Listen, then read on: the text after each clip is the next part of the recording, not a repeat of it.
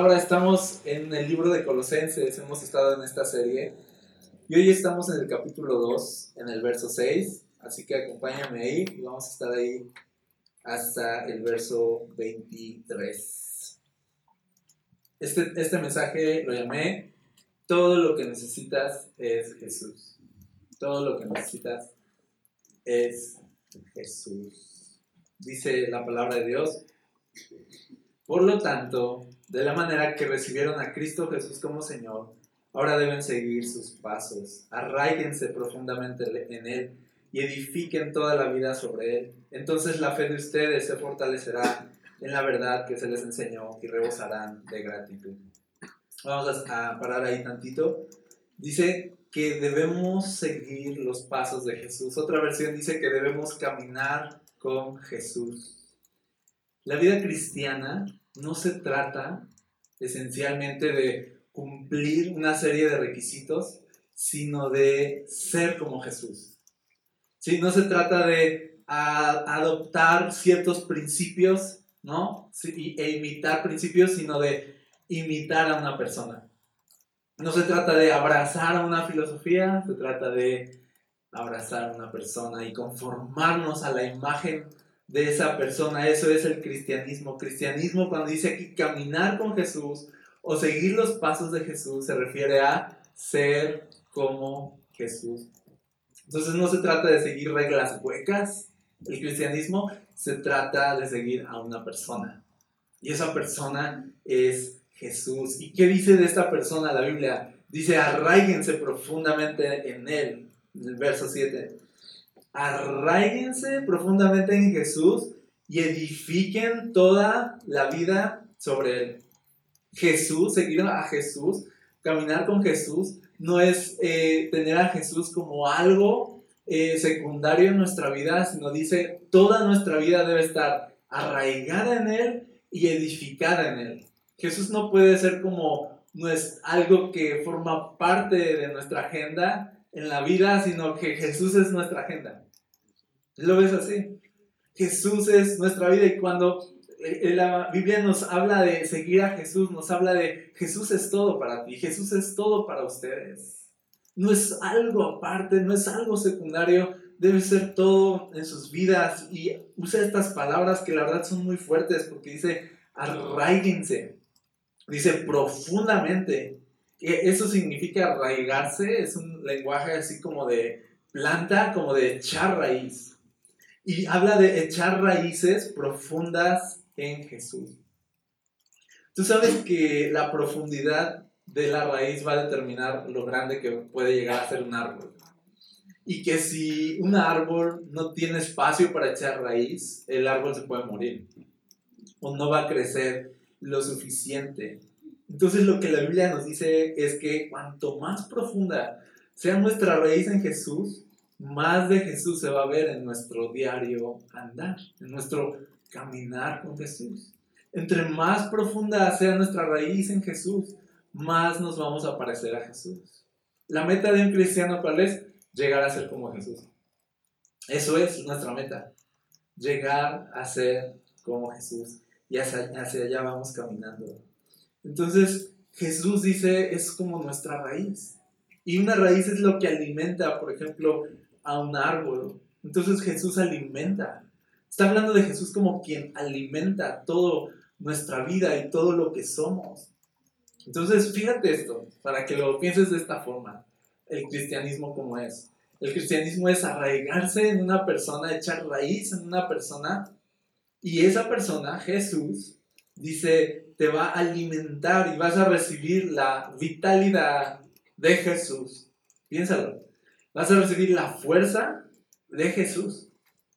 Vas a recibir el ánimo de Jesús, el coraje de Jesús, la valentía de Jesús, la fe que Jesús tiene para entonces vivir como Jesús vivió. Es mi padre el cristianismo. Porque no depende de mis características, sino de las suyas.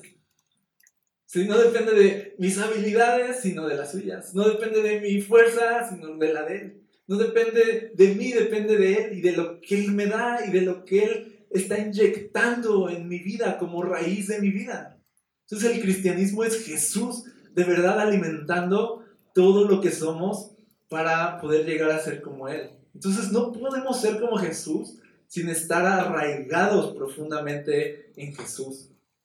Y Jesús habló de esto muy claramente. Juan capítulo 15, verso 4, aquí lo puedes ver en la pantalla.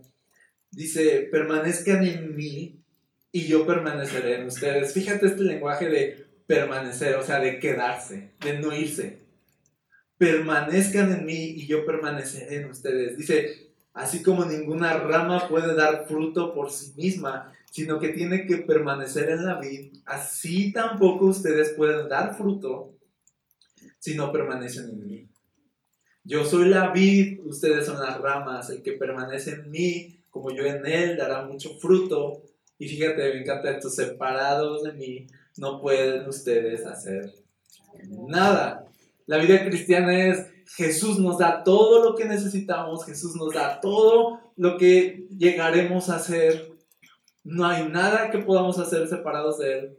Y dice, si ustedes permanecen arraigados en mí, conectados a la vid, que es una planta, conectados con sus ramas, ustedes son las ramas, dice, si ustedes permanecen conectados a la raíz, de donde viene la fuerza, el alimento, la vitalidad, el crecimiento, todo, todo, todo lo que necesitamos en nuestra vida, si ustedes permanecen en mí, van a dar, dice mucho fruto. ¿Y qué es el fruto? Todas las cosas en las que reflejamos quién es Jesús. Dice, permanezcamos en Jesús. Echemos raíces en Jesús. Dice, dice, no se separen de mí. No se independicen de mí. Dice, porque entonces no van a poder hacer nada. ¿Qué quiere Jesús? No que tomes como que una lista de quehaceres cristianos y trates de cumplirlos para después traerlos a sus pies y decir, mira, aquí está, ¿no? O sea, eh, aquí está mi demostración de mi compromiso, la demostración de mi devoción a ti. No, o sea, Jesús no quiere que tomes una lista de reglas huecas y se las traigas cumplidas. Jesús quiere que dependas de Él, que reconozcas dos cosas. Uno, tu insuficiencia y dos, tu absoluta dependencia de su poder. Como decir, no soy nada, tú eres todo. No soy nada, tú eres todo. Estar arraigado en Jesús significa quedarse en Jesús, permanecer en Jesús, depender de Jesús. No es ir y venir. Fíjate, fíjate el lenguaje que usa la Biblia de arraigado, de una planta como la vid y de permanecer. O sea, habla de que un árbol plantado es hablar de quedarse. Quedarse. Tú no vas así, ahorita si salen los árboles que estaban la semana pasada, ahí siguen. O sea, no es así de se cambió el árbol, se nos cambió aquí a la zona OV, ¿no? O sea, de, no, o sea, el árbol se queda, se queda para siempre. Y dice, ustedes deben quedarse. Y cuanto más te quedas, más profundidad empieza a tomar tu vida en Jesús, tus raíces y más conexión empieza a tener tu vida con su poder, con su provisión y con todo lo que Él es para nosotros. Arraigado me recuerda al Salmo 1, que dice, fíjate, qué alegría, aquí lo vas a ver, Qué alegría para los que no siguen el consejo de malos, ni andan con pecadores, ni se juntan con burlones, sino que se deleitan en la ley del Señor, meditando en ella día y noche. Y fíjate, verso 3, son como árboles plantados a la orilla de un río que siempre dan fruto en su tiempo, sus hojas nunca se marchitan y prosperan en todo lo que hacen. Está súper padre. O sea, dice, las personas que de verdad profundizan y se deleitan en el Señor y en su palabra, dice día y noche, o sea, de no andan, no van y vienen, sino se quedan y permanecen y permanecen, como Jesús dijo, permanezcan en mí y que mis palabras permanezcan en ustedes. No, permaneces, permaneces, dice, va a ser como un árbol plantado a la orilla de un río. Así que no va a depender tanto de si llueve o no llueve, de la temporada en la que esté pasando ese árbol, es así de, no tengo resuelto, estoy aquí a la orilla del río, lo tengo cubierto, ¿no? Así de, oh, no ha habido lluvias en cinco años, así de, lo tengo cubierto, ¿no? O sea, y dice, y su hoja por eso nunca se va a marchitar, y siempre va a dar fruto cuando le toque dar fruto, y todo lo que haga va a prosperar, ¿por qué? Porque está conectada a un río, ¿no? Y ese río es Jesús para nosotros que nos está alimentando y nos está dando todo lo que necesitamos, no importa la temporada que estemos viviendo.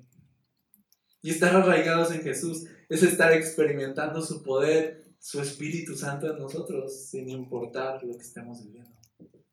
Dice, arraíguense profundamente en Jesús para que sigan dando frutos. Entonces, Dice, si están arraigados en Jesús, si están edificados en Jesús, dice el verso 7, entonces la fe de ustedes, verso 7, acá, del Colosenses, ya estoy en Colosenses, me Colosenses 2, 7 dice, entonces, o sea, están arraigados en Jesús, edificados en Jesús, dice, entonces la fe de ustedes se fortalecerá en la verdad que se les enseñó y rebosarán de gratitud. Me encanta eso, es, me, creo que luce justamente como este río que está pasando así de si ustedes están conectados al río, ustedes van a ser gente llena de gratitud. Ustedes van a ser gente plena, ustedes van a ser gente rebosante de Cristo en sus vidas, gente que no pierde la fe.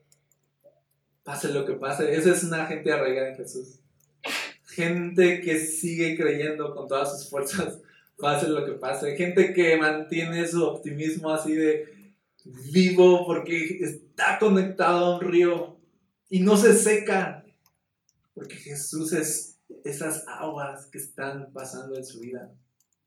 ¿Sí?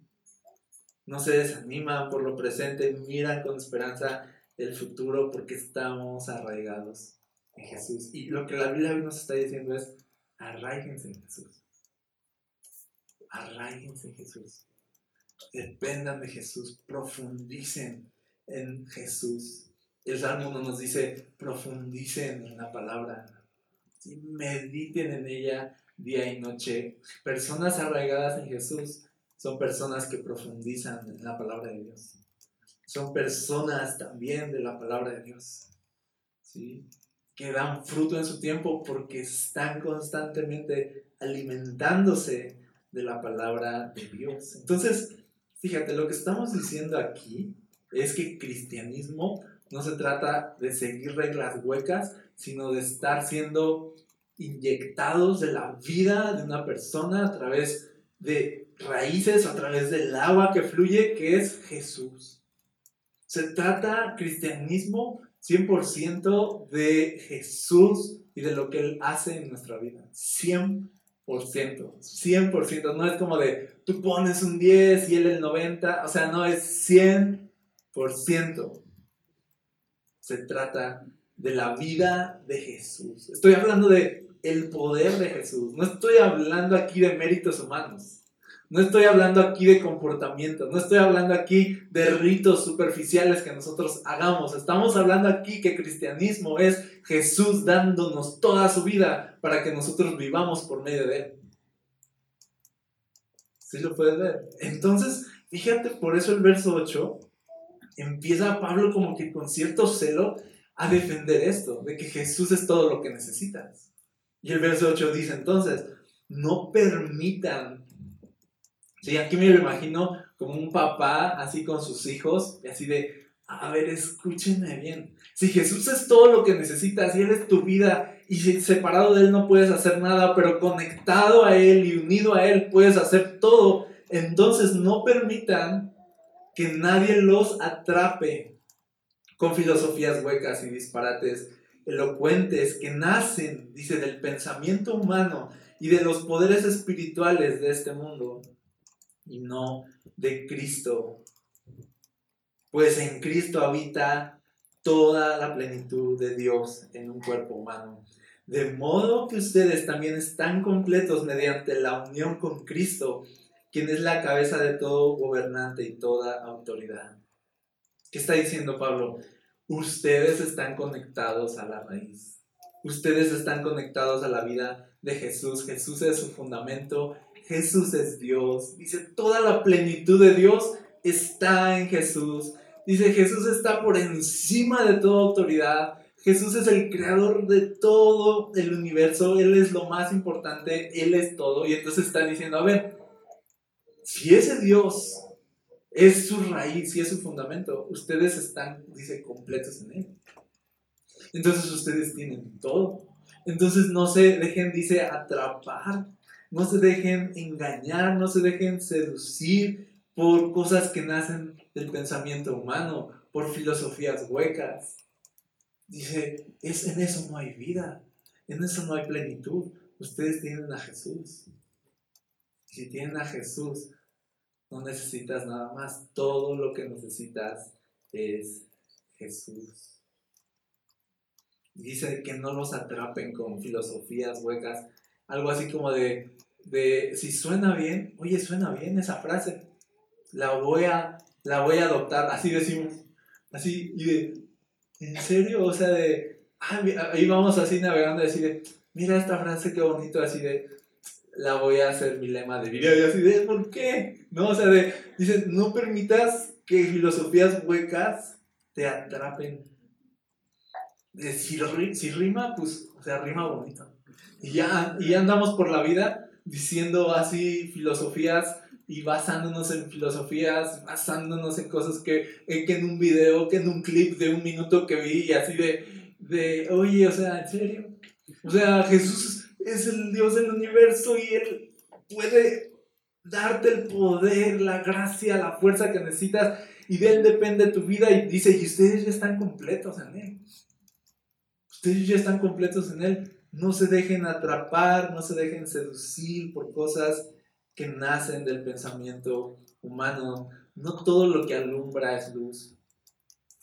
Iba a decir no todo lo que brilla es oro, pero era me gustó. No todo lo que alumbra es luz. Y esto es muy importante, así lo voy a decir lentamente. Solo Jesús, solo Jesús puede conectarse al ser interior de las personas y transformarla. Una frase no puede conectarse al ser interior de nuestra persona y transformarla. ¿Sí? Nada humano, nada exterior puede conectarse a nuestro ser interior y transformarlo. Solo, solo Jesús puede conectarse al ser interior de una persona y transformarlo. Nadie puede llegar ahí. Nada puede llegar ahí. Ninguna filosofía, religión, enseñanza, lo que sea, nada puede llegar ahí en donde de verdad necesitamos ser transformados en otras personas. Nadie puede cambiar personas, solo Jesús. En serio, solo Jesús cambia personas, solo Jesús puede transformarnos. Y de eso habla el verso 11 cuando Pablo sigue diciendo, cuando ustedes llegaron a Cristo fueron circuncidados, pero no mediante un procedimiento corporal, Cristo llevó a cabo una circuncisión espiritual, es decir, les quitó la naturaleza pecaminosa.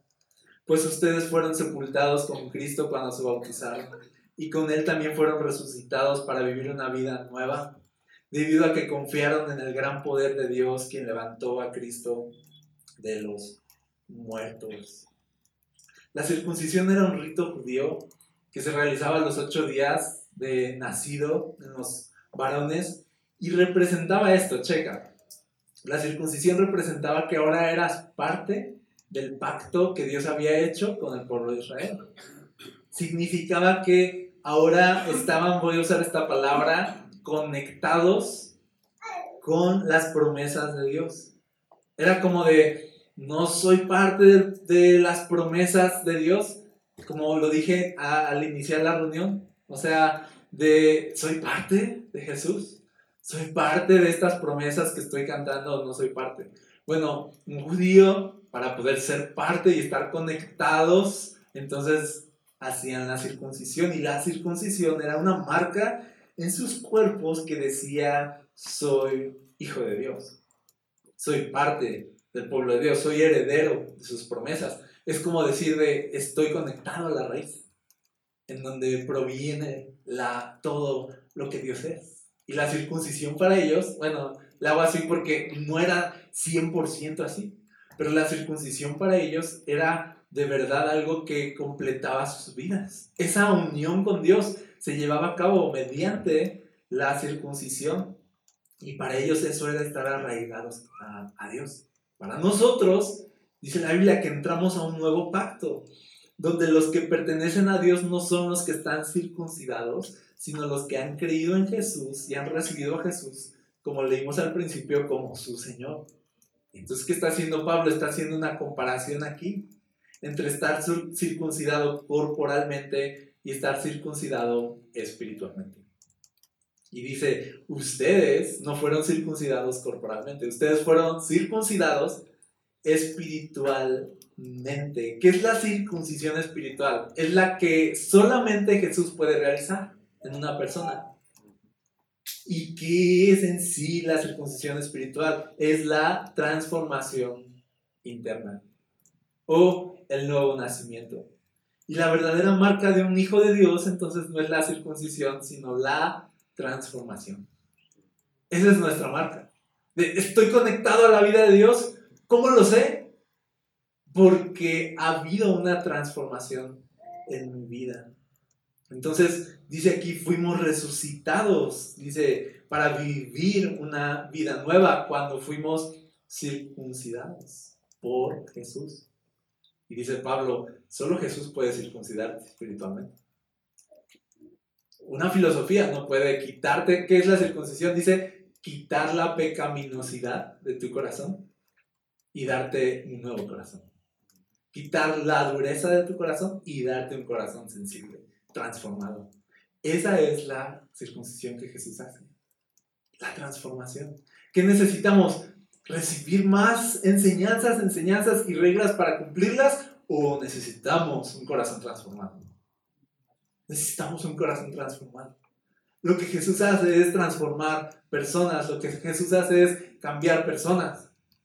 Y por eso seguimos a Jesús, porque Él nos cambió y Jesús cambia a las personas no dándoles obligaciones para cumplir, porque las van a hacer por un tiempo a lo mejor, pero después ¿qué va a pasar? Su naturaleza pecaminosa los va a llevar al mismo punto de antes. ¿Te has dado cuenta de eso en tu vida?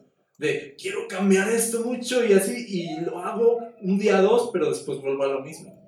Jesús no quiere darnos obligaciones para cumplir, no quiere darnos un corazón nuevo, un corazón transformado. Y entonces, ¿qué dice Jesús? Lo que voy a hacer y el problema con estos cuates es que la naturaleza pecaminosa siempre los trae de regreso al pecado. Así que lo que voy a hacer es circuncidarlos, quitarles esa naturaleza pecaminosa quitarles esa parte carnal que tienen y que los lleva siempre a ser tanta tontería en sus vidas. Y voy a arrancar eso y los voy a circuncidar.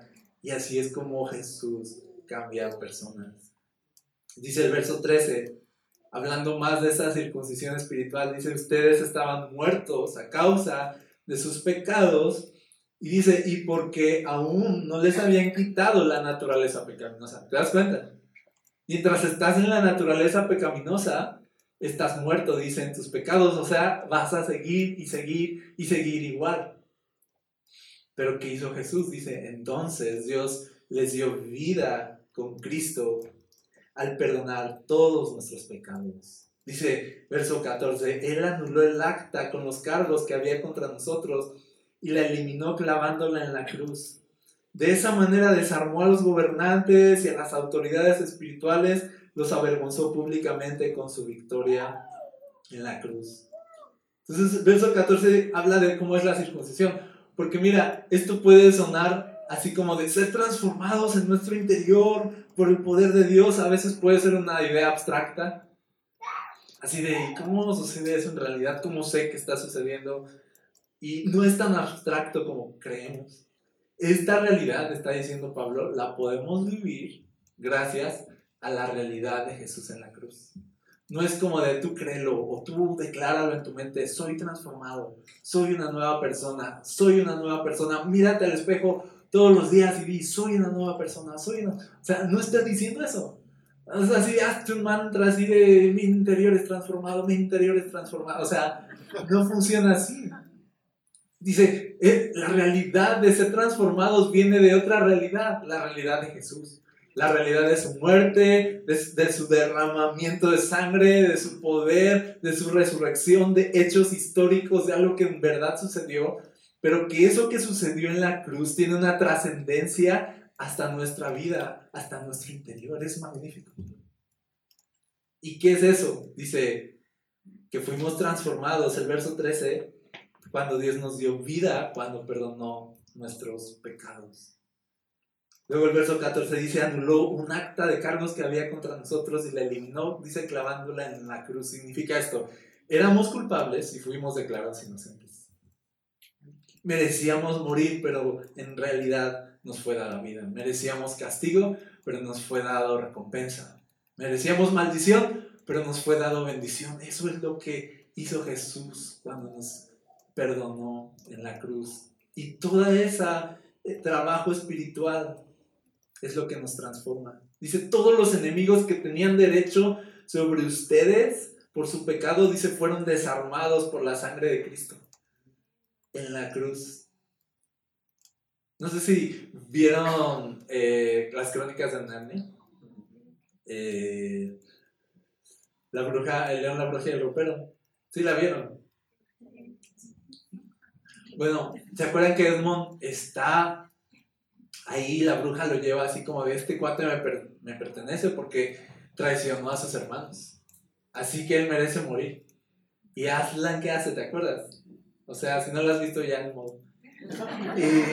o sea, dice, él, él, se presenta y paga el precio del, del pecado de Edmund y atraviesa ese camino hasta la mesa de piedra donde él es sacrificado hablando de lo que Jesús hizo. Porque de verdad Edmond en ese momento merecía morir por su pecado. Y así eran las leyes. Y Aslan lo sabía.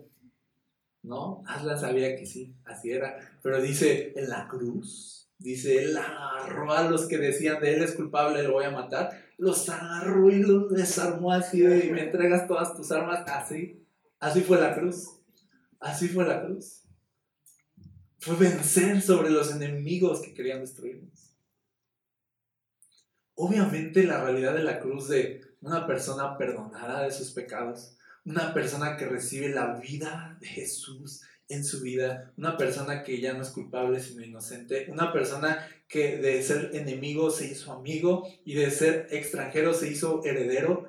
O sea, todas esas realidades así amontonadas y obviamente algo sucede en el corazón.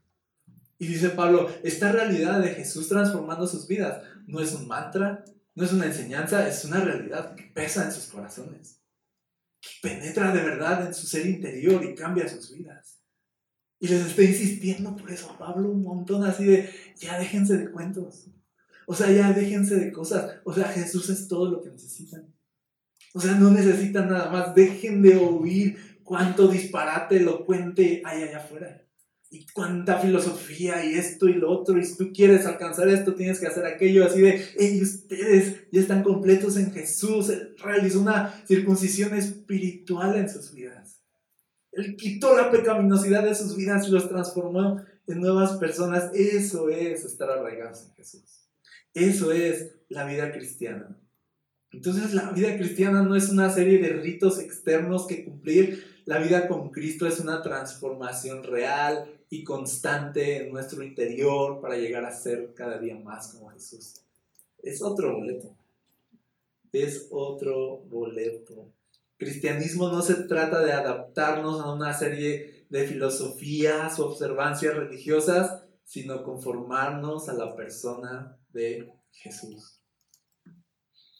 Mira, tú no quieres que te entreguen una serie de reglas para cumplir. O sea, tú quieres que te conecten a la vida de Jesús para recibir esa plenitud que solo Él puede dar por medio de su Espíritu Santo. Yo quiero eso. Yo no quiero venir así lleno de orgullo y decirle a Dios así de aquí estoy, dime qué voy a hacer. No vas a ver que lo voy a lograr así. No, yo quiero venir a Dios así de, aquí estoy, no soy nada, dame tu poder. Y entonces voy a poder hacerlo. Me voy a arraigar en ti, me voy a quedar en ti y no me voy a mover y voy a estar conectado aquí y quiero ser un árbol plantado junto al río para siempre dar fruto para tu gloria porque estoy conectado a ti.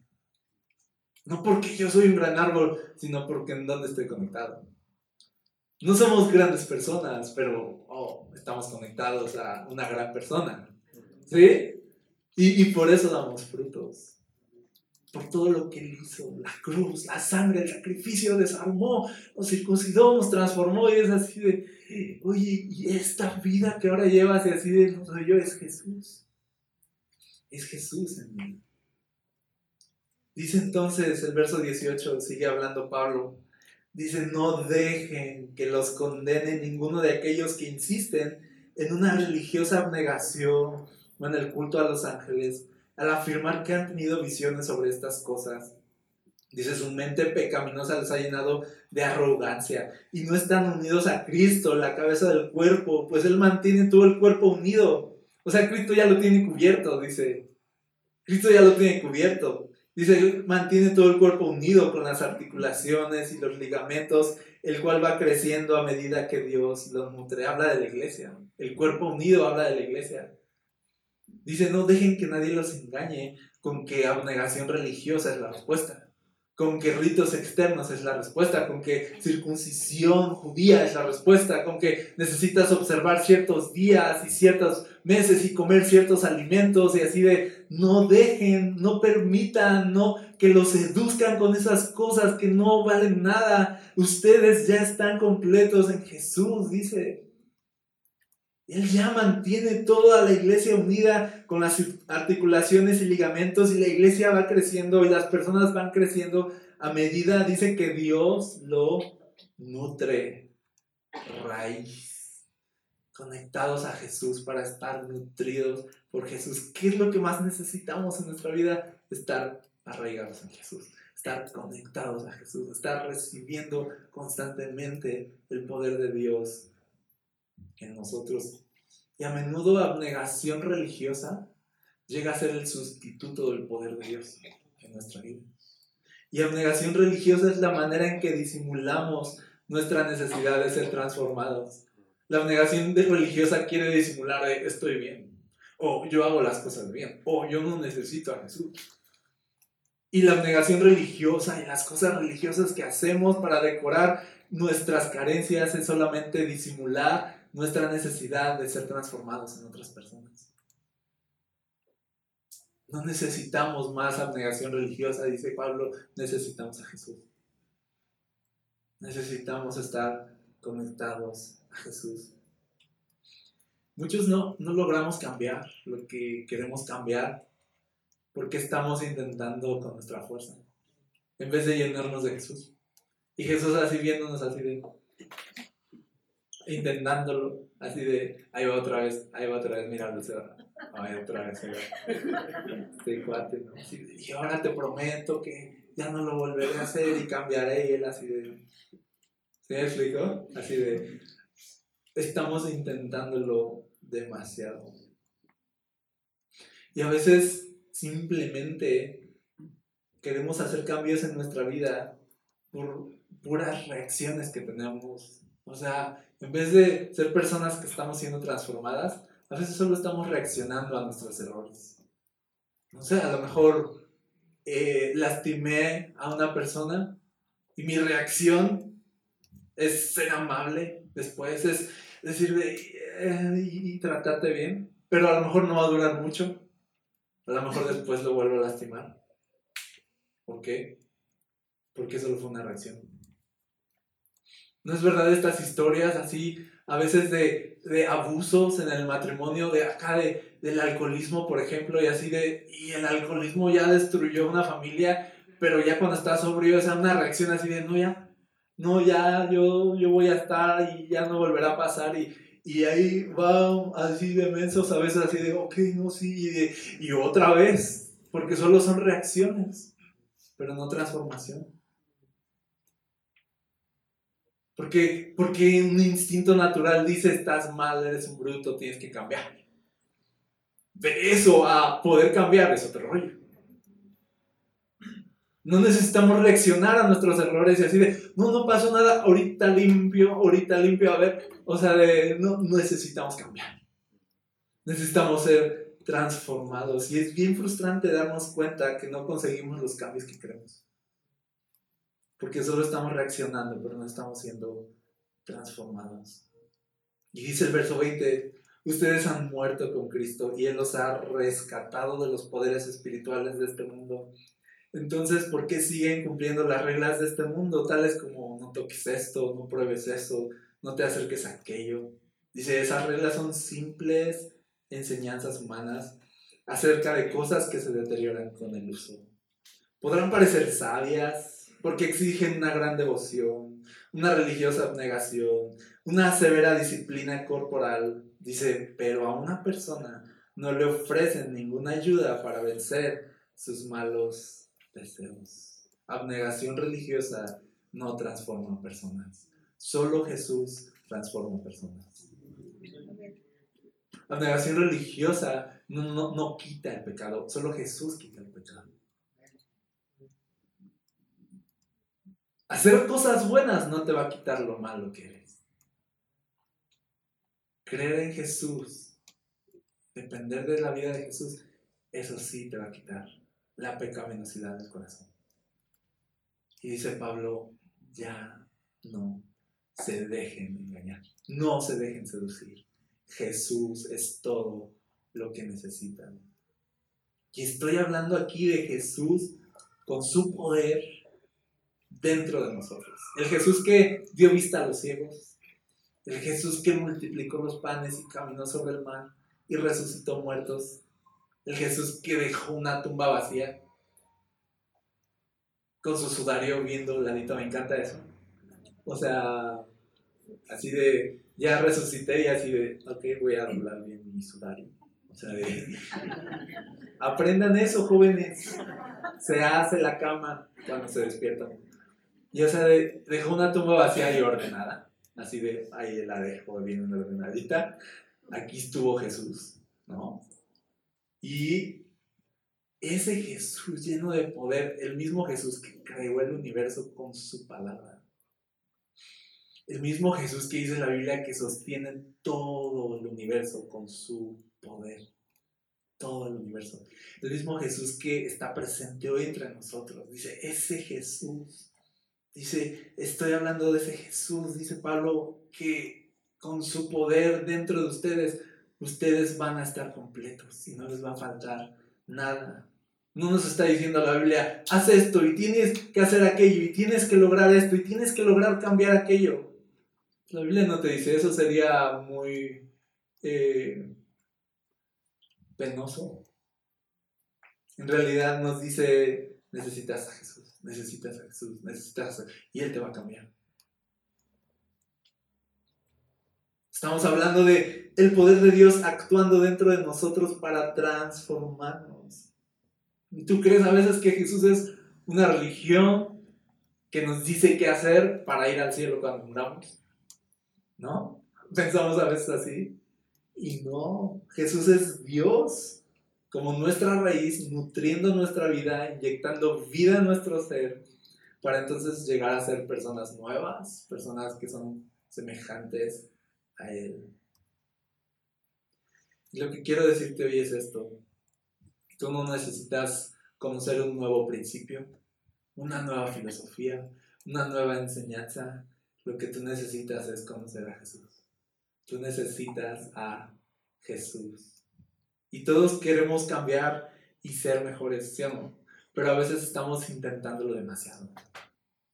Y en vez de solo recibir su ayuda, depender de su poder para aquello que nosotros no podemos hacer. Eso es todo lo que necesitamos. Jesús.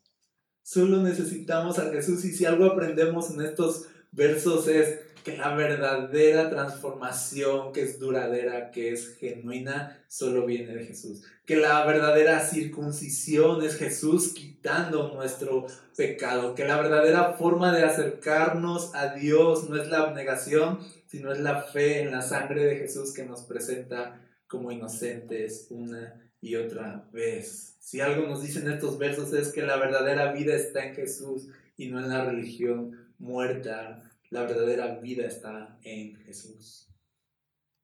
Y Jesús es todo lo que necesitas. Jesús es todo lo que necesitas. Ahora, yo creo que ya entendimos eso. Y a lo mejor la pregunta es, ¿y cómo rayos me conecto a la vida de Jesús?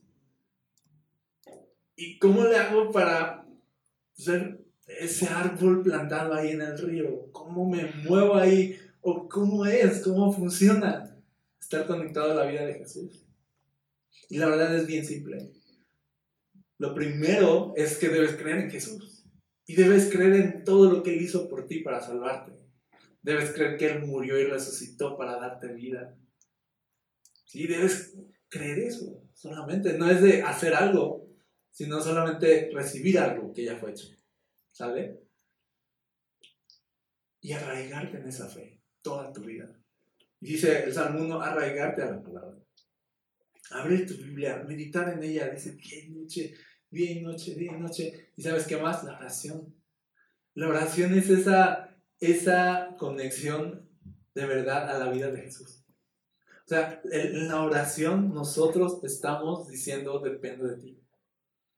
La próxima vez, por ejemplo, que tú digas yo no puedo cambiar esto, en vez de solamente intentarlo más y esforzarte más, ¿por qué no orar? Por ejemplo, y decide, Dios no puedo, pero dame tu Espíritu Santo y entonces voy a poder. Y espero en tu poder y espero en tu fuerza y espero en tu respaldo para entonces yo levantarme. ¿Sí? Pido tu Espíritu Santo. Algo bien básico en la vida cristiana es, o sea, dame tu Espíritu Santo. ¿Por qué? Porque entiendo que no es mi poder, es tu fuerza. Dame tu Espíritu Santo. No te independices de Dios. Permanece en Jesús. Permanece en Él. Permanece en Él. Nunca te creas la idea de, creo que ya puedo solito. Creo que ya, ya, ya, le entendí. Ya le entendí, Dios, mira. O sea, no, no le has entendido. No te vayas. Quédate. ¿No? De, ay, escuché esta nueva enseñanza acá, mira este video de YouTube que encontré y así de, así de, no, quédate en Jesús. Él es todo lo que necesitas. Dice Pablo, ten cuidado de separarte de Jesús. Mejor arraigate en Él y quédate con Él. Y Él se quedará contigo. No te mudes, no te vayas, no vayas y vengas. Permanece en Él y Él va a permanecer en ti y no te va a dejar. Amén. Oramos.